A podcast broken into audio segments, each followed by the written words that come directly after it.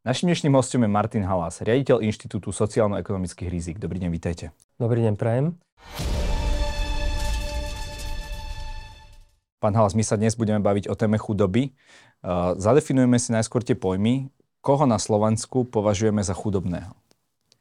Tak uh, tých štatistík a tých pohľadov je, je veľmi veľa. Keby sme sa pozreli z toho naozaj celosvetového hľadiska, tak sú to ľudia, ktorí majú príjem 2-3 doláre uh, možno denne, čo u nás teda nie je tá realita. Každopádne sme v nejakom systéme Európskej únie, ktorá vykazuje pre každý štát uh, tzv. hranicu chudoby, ktorá vychádza vlastne z príjmu. To znamená, zoberieme si príjem priemerný, ktorý majú u nás ľudia a z tohto príjmu sa zoberie určitý ekvivalent a na základe toho sa stanoví tá hranica. Tá posledná, ktorú sme my deklarovali pre Európsku úniu, bola vo výške 424 eur mesačne pre jednoosobovú domácnosť. To znamená, že môžeme hovoriť o tom, že každý, kto má 424 eur a menej mesačne, tak je vlastne pod tou pomyslenou hranicou chudoby. Máme potom ešte aj ďalšie e, inštitúty zakotvené v našej sociálnej politike, ako napríklad životné minimum to životné minimum je tiež veľmi dôležité, pretože od neho sa odvíja kopec dávok. Dávok typu rodičovské dávky, e, prídavky na deti a podobne. A toto sa každým rokom valorizuje vždy podľa stavu ekonomiky, tak to by sme to vo všeobecnosti mohli povedať. Avšak napríklad minulý rok, kedy sme mali v podstate úplne bezprecedentnú infláciu a zdražovanie, ktoré bolo na úrovni 15 nám napríklad išlo toto životné minimum 1. júla uh, hore, alebo teda sa zvýšilo iba o 6,9% Čiže keď si porovnáme tých 15 versus tých 6,9% tak vidíme, že niekde tam vzniká, vzniká veľký nepomer.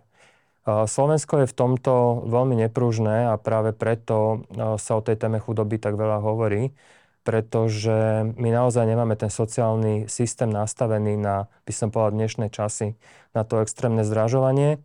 A ukazuje sa, že to, čo bolo dobre v časoch 1-2% zdražovania, už dnes neplatí. Keby som to porovnal napríklad s Českou republikou, tam majú zavedený mechanizmus, kde po 5-percentnom prekročení inflácie sa napríklad starobné dôchodky automaticky navyšovali. A to vlastne spôsobilo, že v Čechách sa tým pádom minulý rok opakovane navyšovali napríklad tie starobné dôchodky. U nás vieme, že sme vlastne museli čakať až do 1.1.2023, kedy k tomuto prišlo.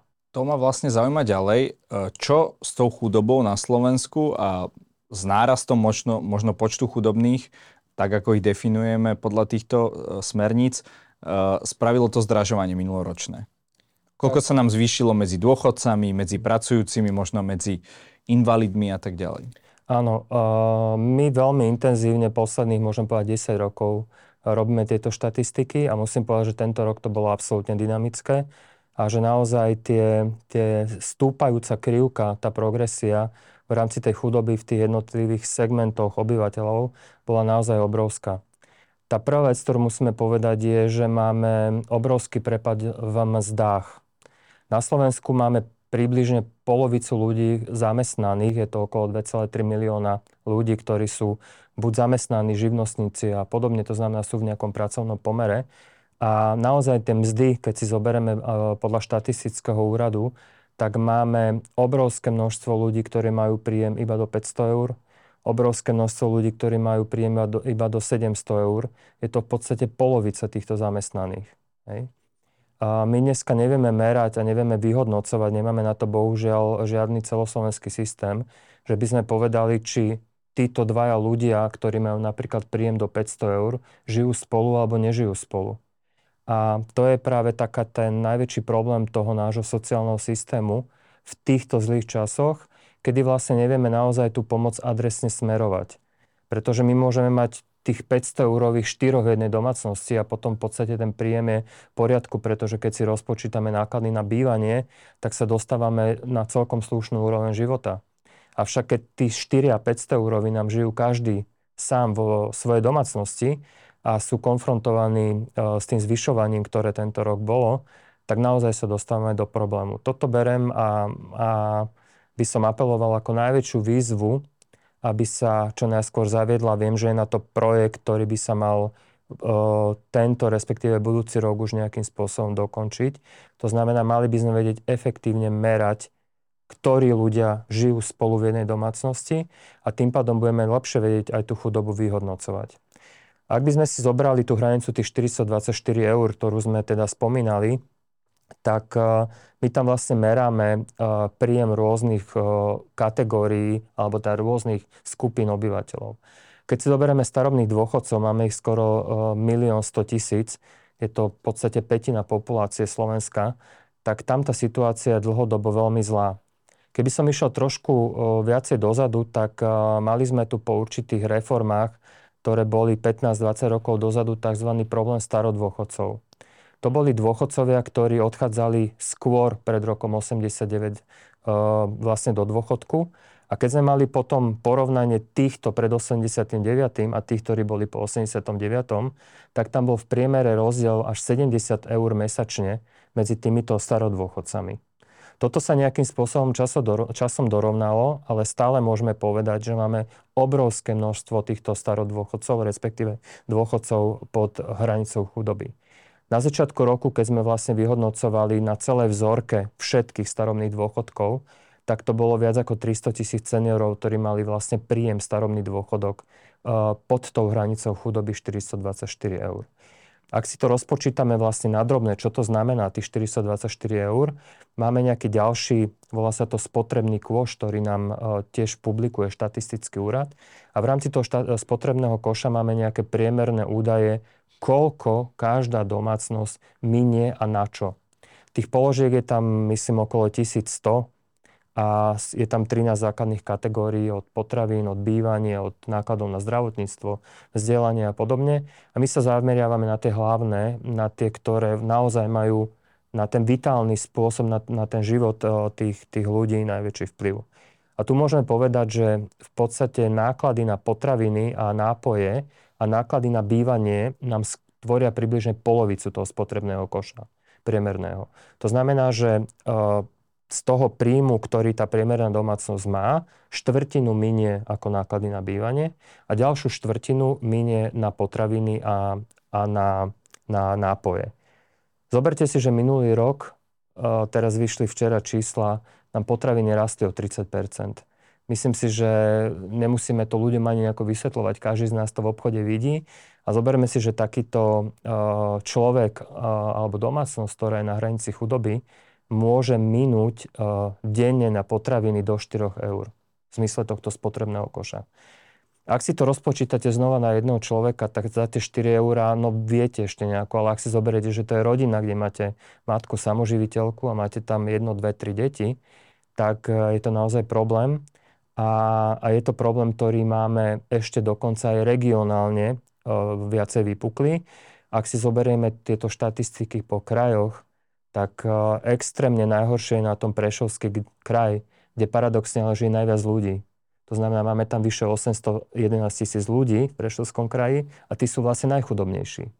Hneď v závese za tým máme Košický a bansko kraj a potom následne až končíme vlastne v hlavnom meste Bratislave, kde, kde tie parametre chudoby sú, e, sú najnižšie, ale ak hovoríme o tom, že to Slovensko chceme posúvať ďalej a máme teda 30 rokov od, od revolúcie a od nášho štátu vlastného, tak si myslím, že tieto regionálne rozdiely budú z jedným zo základov, ako by sme mali tú chudobu riešiť, pretože bohužiaľ dnes sú ľudia trestaní tou chudobou práve aj kvôli tomu, že žijú v zlom kraji a jednoducho nevieme s tým nič urobiť.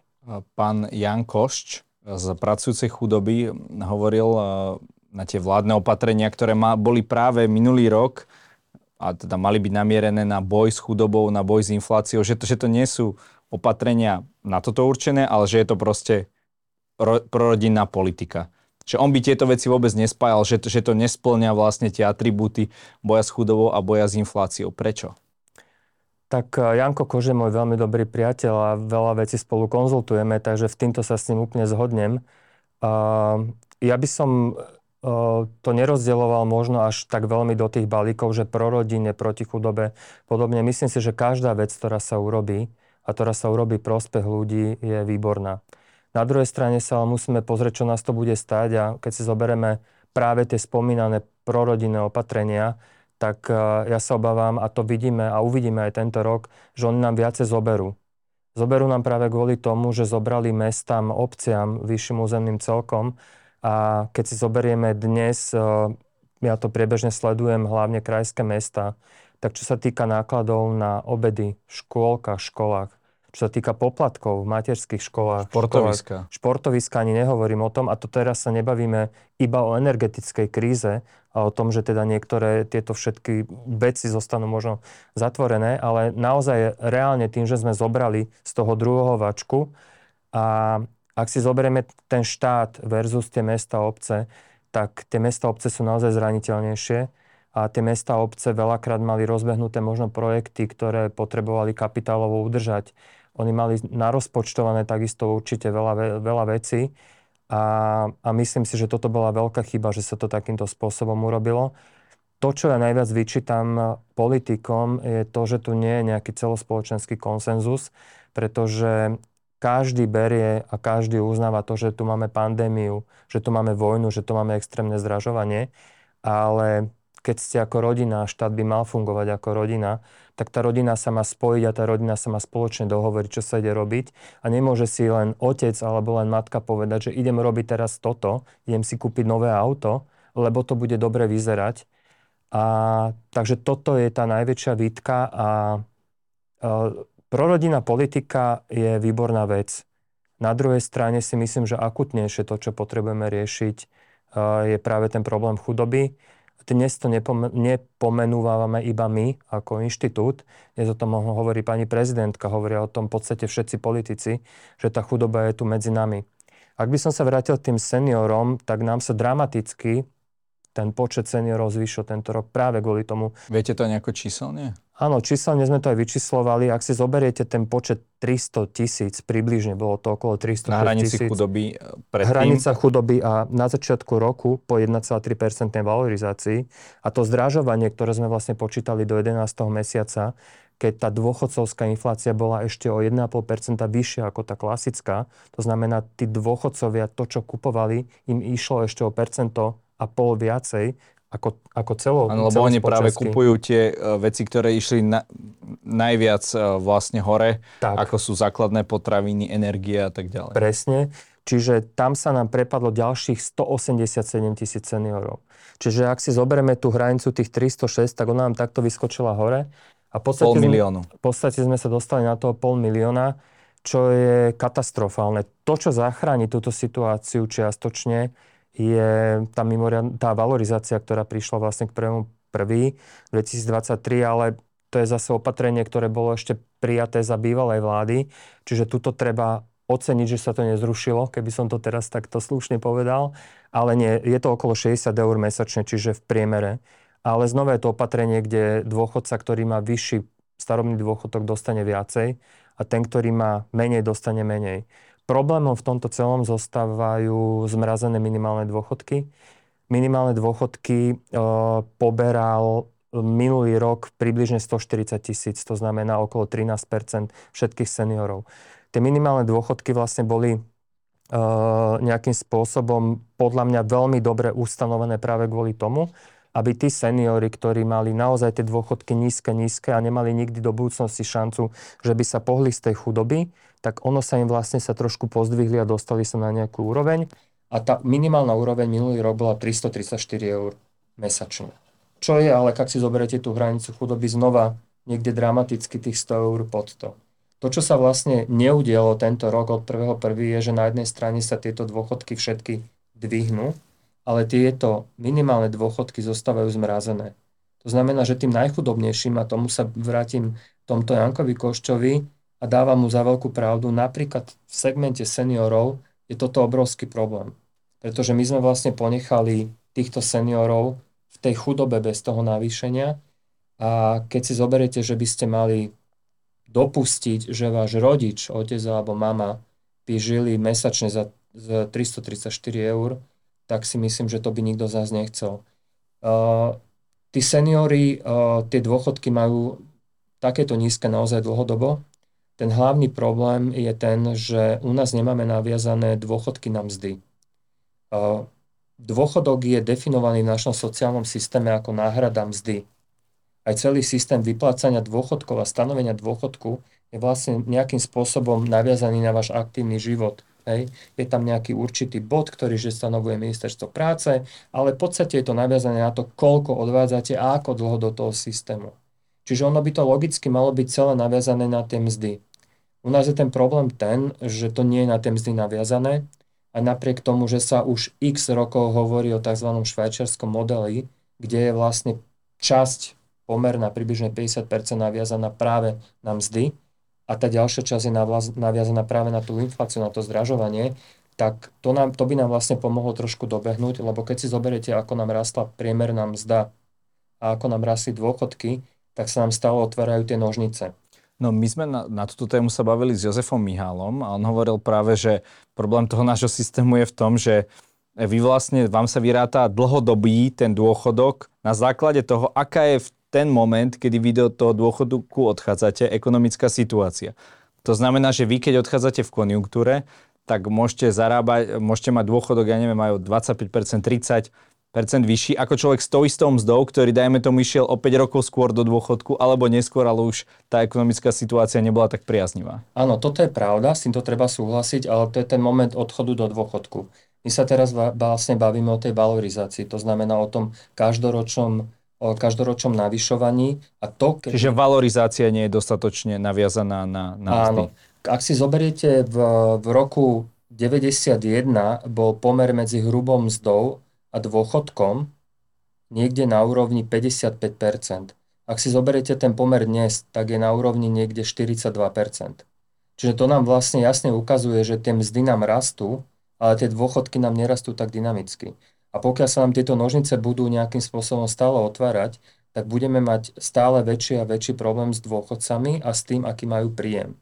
Snažíme sa toto celé vyriešiť tým vlastne druhým pilierom, len toto by som rád povedal, že druhý pilier to je taká čerešnička na torte, lebo vlastne vždy gro toho príjmu budete mať v rámci toho prvého priebežného piliera a myslím si, že je jediný, ale máme na to nejakým spôsobom liek, ako to vyriešiť, ten dôchod, e, dôchodkový systém a to sú vyššie mzdy. My si predsa uvedomujeme, že tie mzdy v Rakúsku alebo v Nemecku sú vyššie násobne ako sú na Slovensku, ale aj preto sú práve vyššie tie dôchodky. Ak odvádzame každý do toho priebežného systému každý mesiac nejaké peniaze, každý z nás, ktorý sme zamestnaní, tak z tohto veľkého balíka, je to ročne okolo 9 miliard eur, sa vlastne vyplácajú starobné dôchodky. Dnes z tých 9 miliard na 1 miliarda odchádza na druhý pilier, to znamená na tie naše budúce dôchodky a tých 8 miliard je prerozdeľovaných. Ak by sme mali teraz hovoríme hypoteticky, krát dva mzdy, tak by sme mali hypoteticky krát dva, nie je to presné číslo, vyššie poistné. To znamená, mohli by sme naozaj ísť do toho, že by sme vedeli, vedeli vyplácať vyššie tie starobné dôchodky. A toto je podľa mňa cesta, pretože my máme dlhodobo založenú práve ekonomiku na tých nízkych mzdách. Hovoril som tu na začiatku, že máme uh, v podstate polovicu zamestnaných, ktorí majú príjem do 700 eur mesačne. Hej, čistý, to je v čistom. Čistý. Mm-hmm. Hej, ale aj tak je to, je to veľmi nízke, je to veľmi nízke číslo. A ak by sa nám podarilo, spomínal to ešte, spomínal, hovoril to ešte v dávnych časoch pán Mikloš, že by sme mali celú našu ekonomiku pretransformovať na tú tzv. tú znalostnú ekonomiku. A toto je naozaj podľa mňa jedna cesta, že budeme investovať do vzdelania, že budeme investovať do toho, aby mladí ľudia, ako ste napríklad vy, alebo ako je kopec poslucháčov, ktoré tu ktorý to možno bude pozerať túto na... Tak Valodi by povedal, že aj vy ste mladí, ale pokračujte. No, po 50 ale ešte sa tak cítim zatiaľ, ale ďakujem. Čiže ak by sme vedeli týchto všetkých mladých, ale je to v prvom rade o systéme školstva. Hej. Je to o systéme všetkých tých obslužných vecí, ktoré tu máme a pokiaľ my toto vytvoríme a budeme vedieť tú znalostnú ekonomiku, to znamená tie inovácie a to všetko, to, to nie sú len frázy.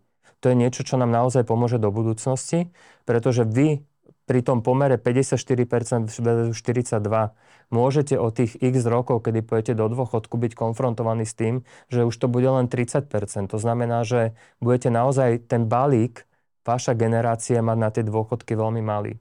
Takže my sme naozaj dneska už nie 5 minút po 12, ale hodinu po 12 a toto musíme urobiť. Dobre, tak poďme si teda povedať, že v súčasnej situácii, ak by som zarábal, ja neviem, tisíc eur v hrubom, tak aký by som mal dôchod? Mal by ste na úrovni uh, hranice chudoby. Približne. OK, a to číslo sa teda bude ešte znižovať na základe toho, že nám Ono sa stále znižuje od roku populácia. 91. Mhm. Už teraz je to na, by to bolo na hranici chudoby. Áno, je to tých 42%, to znamená tých 420 eur približne. A to je práve ten problém, že my tie dôchodky nedvíhame na základe toho úspechu tej ekonomiky. My ich proste nechávame dlhodobo na tú infláciu a keď aj tá inflácia ide hore, tak ako išla minulý rok, tak ich proste nezdvihneme. Otázka je, že z čoho to dvíhať tie dôchodky v momentálnej situácii? Či si viete predstaviť uh, vlastne, lebo už teraz máme, myslím, jedný z najväčších odvodov uh, v Európskej únii, tak na základe čoho by sme to zdvihli? Že tie peniaze bohužiaľ nevieme vyčarovať? Hej. No, uh, tu nám ešte v roku 2010, to myslím, bola Európska únia, prišla s takým nejakým koncepčným riešením, niečoho, čo sa volá výdaje na sociálnu ochranu a dala nejaké také odporúčanie, že mali by tieto výdaje na sociálnu ochranu, ja to hneď vysvetlím, mali by byť na nejakej úrovni. Tie výdaje na sociálnu ochranu sú vlastne výdaje, ktoré štát vydáva na svoje, by som povedal, základné funkcie. To znamená, sú to tie spomínané dôchodky, či už starobné, invalidné, sú to výdaje na zdravotníctvo, výdaje na celý nejaký taký systém, by som povedal, legislatívny, to, čo voláme vymožiteľ, vymožiteľnosť práva, súdy a podobne, na podporované bývanie, na podporu rodín. To znamená, je to nejaký balík veci, ktoré keď vy tu žijete, tak očakávate od toho štátu, že za to, že robíte, odvádzate, budete dostávať. Je tam vzdelávanie napríklad. Hej? No a my keď si zoberieme tento balík, tak on je definovaný ako nejaké percento zhruba domáceho produktu, lebo znova sa bavíme o tom, že chceme sa podielať na tom úspechu tej ekonomiky a chápeme, že keď ten úspech ekonomiky bude nižší, tak asi nemôžeme toľko veľa rozdielovať, čiže za to je toto percento, tak ten priemer krajín Európskej únie je 20% približne. My sa pohybujeme v tomto na 15%. Dánsko napríklad, ktoré je v tomto lídrom, má 25%. Čo to hovorí? Hovorí to o tom, aká je ochota štátu prerozdielovať vlastne zdroje, ktoré dostane v rámci štátneho rozpočtu práve na tieto oblasti, ktoré sú v tzv. tom verejnom záujme štátu. Hej? Takže toto je niečo a, a je to potom sa bavíme o tom, akým spôsobom je kreovaný štátny rozpočet, na čo sa tie výdaje minú, ako máme peniaze alokované v rôznych kapitolách. Čiže inými slovami, málo peňazí dávame aj teda v pomere na to, mal dávame do zdravotníctva a Určite. na sociálne služby. Napríklad, ale keď si... Aj zober... na dôchodky a tak ďalej. Toto všetko do Áno, ale keď si zoberiete vzdelanie, tak typnite si, na ktorom mieste sme v percentuálne vo vzdelaní. Sme na poslednom mieste. Typoval by som niekde na chvoste. No, sme úplne... nie sme na chvoste, sme úplne poslední, to znamená, dávame okolo 0,7%, ak sa nemýlim, bolo to posledné číslo HDP. Znova sa bavíme o tom úspechu ekonomiky. Nemôžeme sa baviť. Ja viem, že niekto by možno povedal, že vymyslím si, Rumúni dávajú o 200 miliónov menej. Ale my sa musíme, ak sa bavíme ekonomicky, tak sa musíme baviť o tom, že má to byť k niečomu relevantnému prispôsobené a ten úspech ekonomiky, to HDP je podľa mňa niečo, čo je správne. A poďme sa teda pozrieť, že aká je tam miera prerozdelenia, uh, teda ako ste hovorili zo štátneho rozpočtu alebo z HDP v iných, v iných krajinách, že koľko sa dostane vlastne tým, tým chudobným a ako sa vlastne dokážu zotierať tie, tie rozdiely inde, možno na západ od nás, kde to lepšie funguje? No, uh, úplne krásny bol vlastne ten minulý rok, kde sme vlastne mali príležitosť vidieť, ako flexibilne, to znamená ako rýchlo pristupujú jednotlivé vlády alebo jednotlivé štáty v rámci tej pomoci. Tá inflácia bola v podstate na začiatku tohto minulého roku všade rovnaká. Ale ak si zoberiete napríklad tie potraviny, ktoré som spomínal, tak my sme v potravinách sme mali ako piata najhoršia, to znamená piatý najväčší rast zdražovania potravín sme mali v rámci krajín EÚ. Napríklad také Francúzsko, my sme mali 30%, malo my sme okolo 11%. A s týmto súvisia tzv. parita kúpnej sily, to znamená, koľko zarábajú Slováci versus aké sú ceny. A toto je najväčší problém, ktorý dnes máme a toto je to najhoršie, čo nás vlastne postretlo, že my sme sa dostali vlastne za tie posledné roky, a nie je to len otázka minulého roku, ale aj tie roky predtým, sme v podstate poslední v tej parite kúpnej sily. To znamená, to, čo zarobíme, tie naše príjmy k tomu, aké sú ceny v obchodoch, tých základných vecí, tak to máme ako keby pomerne najhoršie. V celej Európskej únii. Celej, vo všetkých krajinách Európskej únie. Bulhári, Rumúni si kúpia toho viac, Maďari. Áno, za ten ich príjem, ktorý majú, áno, je a to v porovnaní je to s tými cenami. Áno. A ako je to možné, že sme na tom až, až takto zle? Uh, Lebo my nie sme akože nejaká zaostalá krajina, vyrábame tu auta, máme tu kopec aj úspešných a niektoré nejaké technologické firmy, máme šikovných ľudí, tak prečo sme na tom tak zle? No ja som bol tiež veľmi prekvapený z niektorých tých štatistík, že tak veľmi zle vychádzajú. Napríklad ten čistý príjem, ktorý sme sa bavili, že obrovské množstvo vlastne zamestnaných, alebo teda ľudí má takýto príjem. No ono to asi súvisí s tými otvárajúcimi sa nožnicami.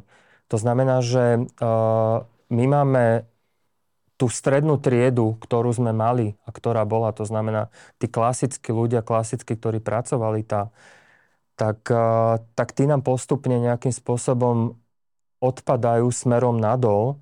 To znamená, otvárajú sa nám dramaticky nožnice medzi tými chudobnými a medzi tými bohatými. A nemôžeme to síce takto dramaticky povedať, ale nemáme tu ľudí, ktorí jazdia len na Ferrari a ľudí, ktorí nemajú ani na listok v autobuse. Ale ak to porovnáme s tým štandardom, ktorý sme mali aj predtým a ktorý majú možno aj tie, tie iné krajiny, tak naozaj tie nožnice sa nám tu otvárajú a je to veľký problém. Vrátim sa ešte k tým opatreniam. Ak si zoberiete, počúvali sme celý ten minulý rok, že ty urobili to, ty urobili hento, ty... A, a v podstate Slovensko, my sme stále tak čakali a vyčkávali, že čo sa bude diať. A ono to bolo kopec opatrení, ktoré boli možno niekedy nesystémové, ako bolo v Maďarsku, kde sa im to veľmi vyplatilo, e, vypomstilo. Ale ono to v ekonomii funguje tak, že pokiaľ nestavíte na jedno opatrenie, ale to tak býva aj v živote, ale urobíte možno dve, tri, ktoré skombinujete, diverzifikujete to riziko, ale aj diverzifikujete to, čo môžete z toho dostať, tak ono sa vám to vtedy vyplatí. A v tejto kríze sa ukázalo, že platí to, že nerobiť nič nie je dobré.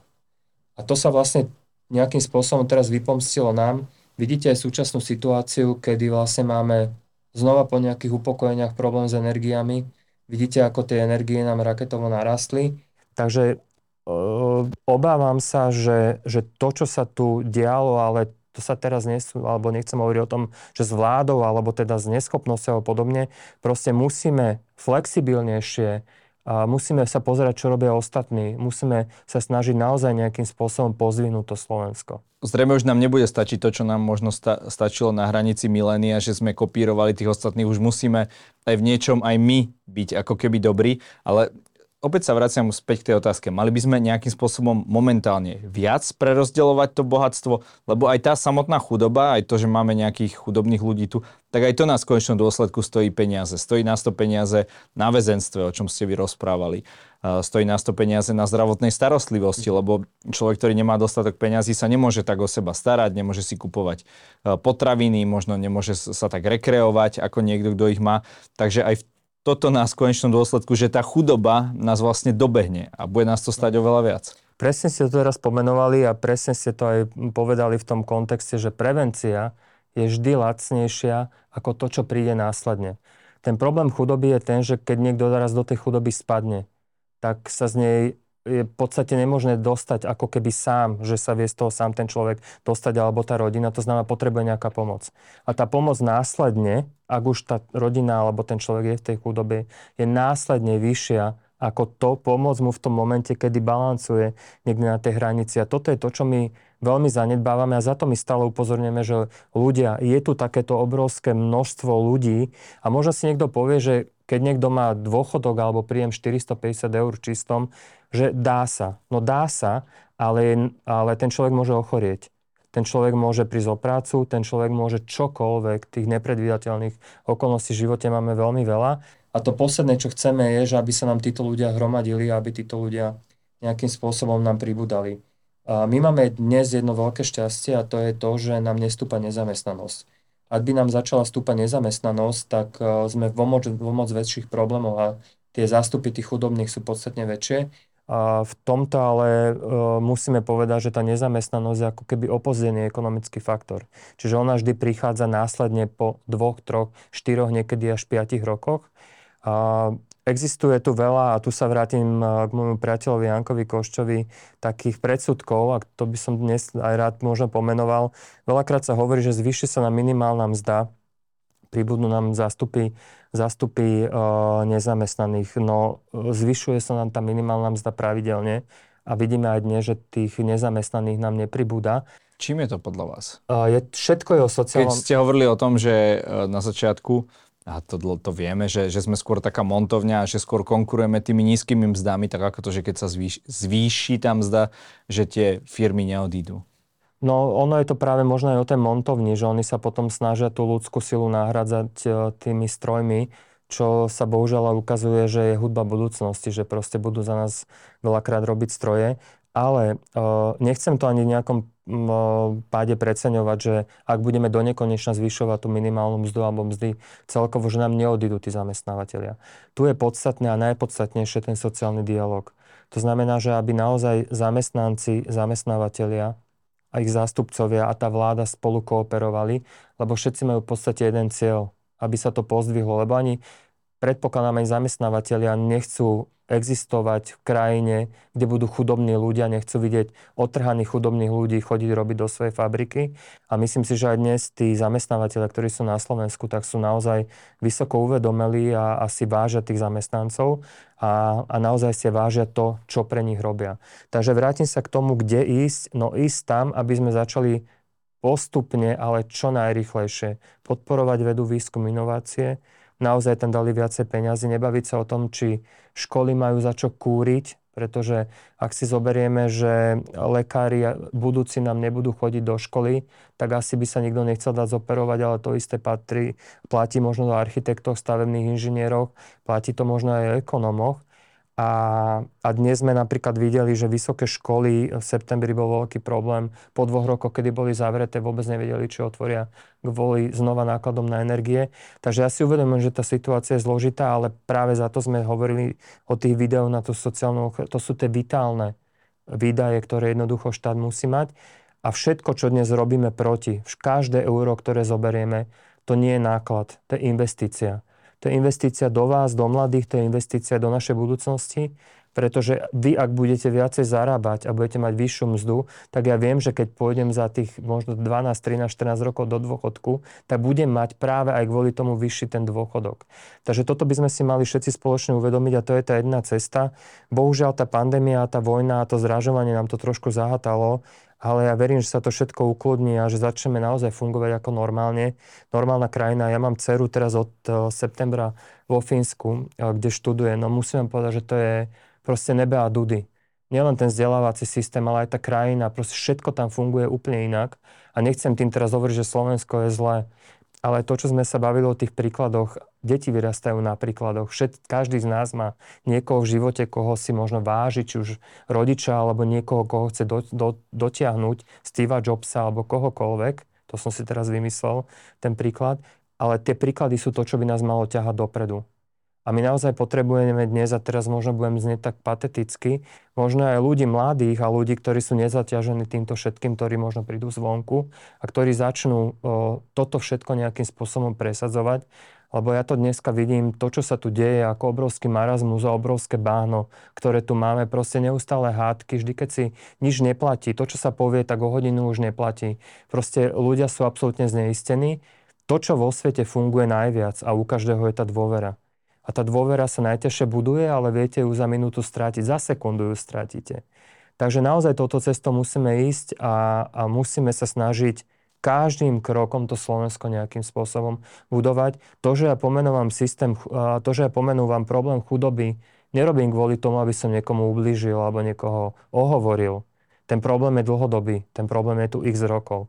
Ale hovorím to práve kvôli tomu, aby sme tým ľuďom pomohli. Áno, ale práve tam bola veľmi tá debata, čo napríklad opozícia vyčítala koalícii, že málo peňazí vlastne dávajú tým ľuďom a vlastne tí politici sa v nedelu hádali len o tom, že kto dal viac. To, to, to je také asi aj celkom smutné ehm, na to, že máme predsa nejaké, aj nejaké iné výzvy, výzvy v tom štáte, ale Zlyháva to na tom, e, čo kedysi kritizovali aj Fica, keď rozdával, teraz Matoviča, že, je to, že tie ako keby, že my síce dáme veľa peňazí, ale tá nesystémovosť je daná v tom, že my dáme aj tomu Borisovi Kolárovi na tých 10 detí, či koľko ich má, a uh, pritom možno, keby sme dali o trochu viac uh, niekomu inému, alebo tí, títo ľudia by najmä tomu nepotrebovali ďalšie peniaze, ale mohli by sme ich dať do toho školstva proste niekde inde, kde by, kde by viac pomohli, že nevieme ako keby to dobre nastaviť, že komu dať a komu nie?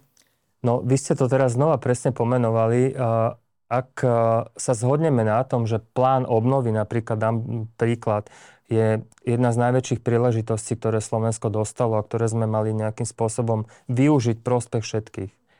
Ak sa vrátime naspäť a ja to mám veľmi zapamätané, mám to dokonca aj doma stiahnuté, keď sa delili peniaze z plánu obnovy ešte stará koalícia, tak to spoločné vyhlásenie nakoniec bolo, že rozdelili sme si peniaze z plánu obnovy podľa preferencie, alebo teda podľa toho, ako dopadli naše strany uh, vo voľbách. A toto je presne to memento, ako by to fungovať nemalo. Ten plán obnovy mal byť pre všetkých a ten plán obnovy mal byť práve preto, aby sme posunuli ďalej tie oblasti a nie rozdelený podľa stranického kľúča. A toto je celý problém Slovenska, že vždy sa všetko, tak ako ste vypovedali, delí na tú politiku, že ty dáš mne toto, ja dám tebe toto a proste je to neustále obchodovanie. A, a potom sa povie, že však ale robíme to pre ľudí. Nie, robíte to pre seba, pretože vy sa tam potrebujete udržať a to platí od, od začiatku až po koniec pre každého. A to je to je to o tých nových možno politikoch, možno o tých nových mladých ľuďoch, ktorí tu potrebujú prísť a ktorí potrebujú nezaťažený týmto všetkým naozaj niečo pre túto krajinu robiť. Vrátim sa k tomu Fínsku, tam majú premiérku Sanu Marinovú, ktorá je v podstate mladá, tam keď si pozriete všetkých. A nie je to o mladosti, ono to musí byť vyvážené aj, aj s tou senioritou, pravda, že s tými skúsenosťami, ale jednoducho ukazuje sa, že tu určité veci musíme odstrihnúť. A pokiaľ neodstrihneme a pokiaľ sa stále budeme točiť, tak budeme naozaj behať ako tá myš v tom pomyslenom uh, akvarku. Jasné, rozumiem. Pán Halas, každý u nás má na záver priestor povedať našim divákom to, čo sa chce do tej kamery. Nech sa páči. Tak ďakujem veľmi pekne, že som dostal túto príležitosť. Verím, že si niečo z tohto, čo sme sa tu dnes bavili, zoberiete. Pre mňa aj tento rozhovor bol veľmi poučný a to, čo by som vám chcel aj do budúcnosti odkázať, je to, že každý z nás má dve uši, jedny ústa. A to, čo tu vidíme za tie dlhé roky, je to, že tie dve uši nevyužívame na to, aby sme, aby sme počúvali. A myslím si, že keby každý z nás viacej počúval toho druhého a snažil sa nejakým spôsobom to aj preniesť do toho, do toho čo robí, tak by sme boli podstate niekde ďalej. Rozprávajte sa veľa, vedte dialógy, vedte veľa rozhovorov, rozhovorov a hlavne sa všetci vzdelávajte, lebo to je to, čo vám nikto nezoberie. A, a to vzdelanie je naozaj základ. Takže držte sa, ďakujem. Ďakujem za rozhovor. Ďakujem.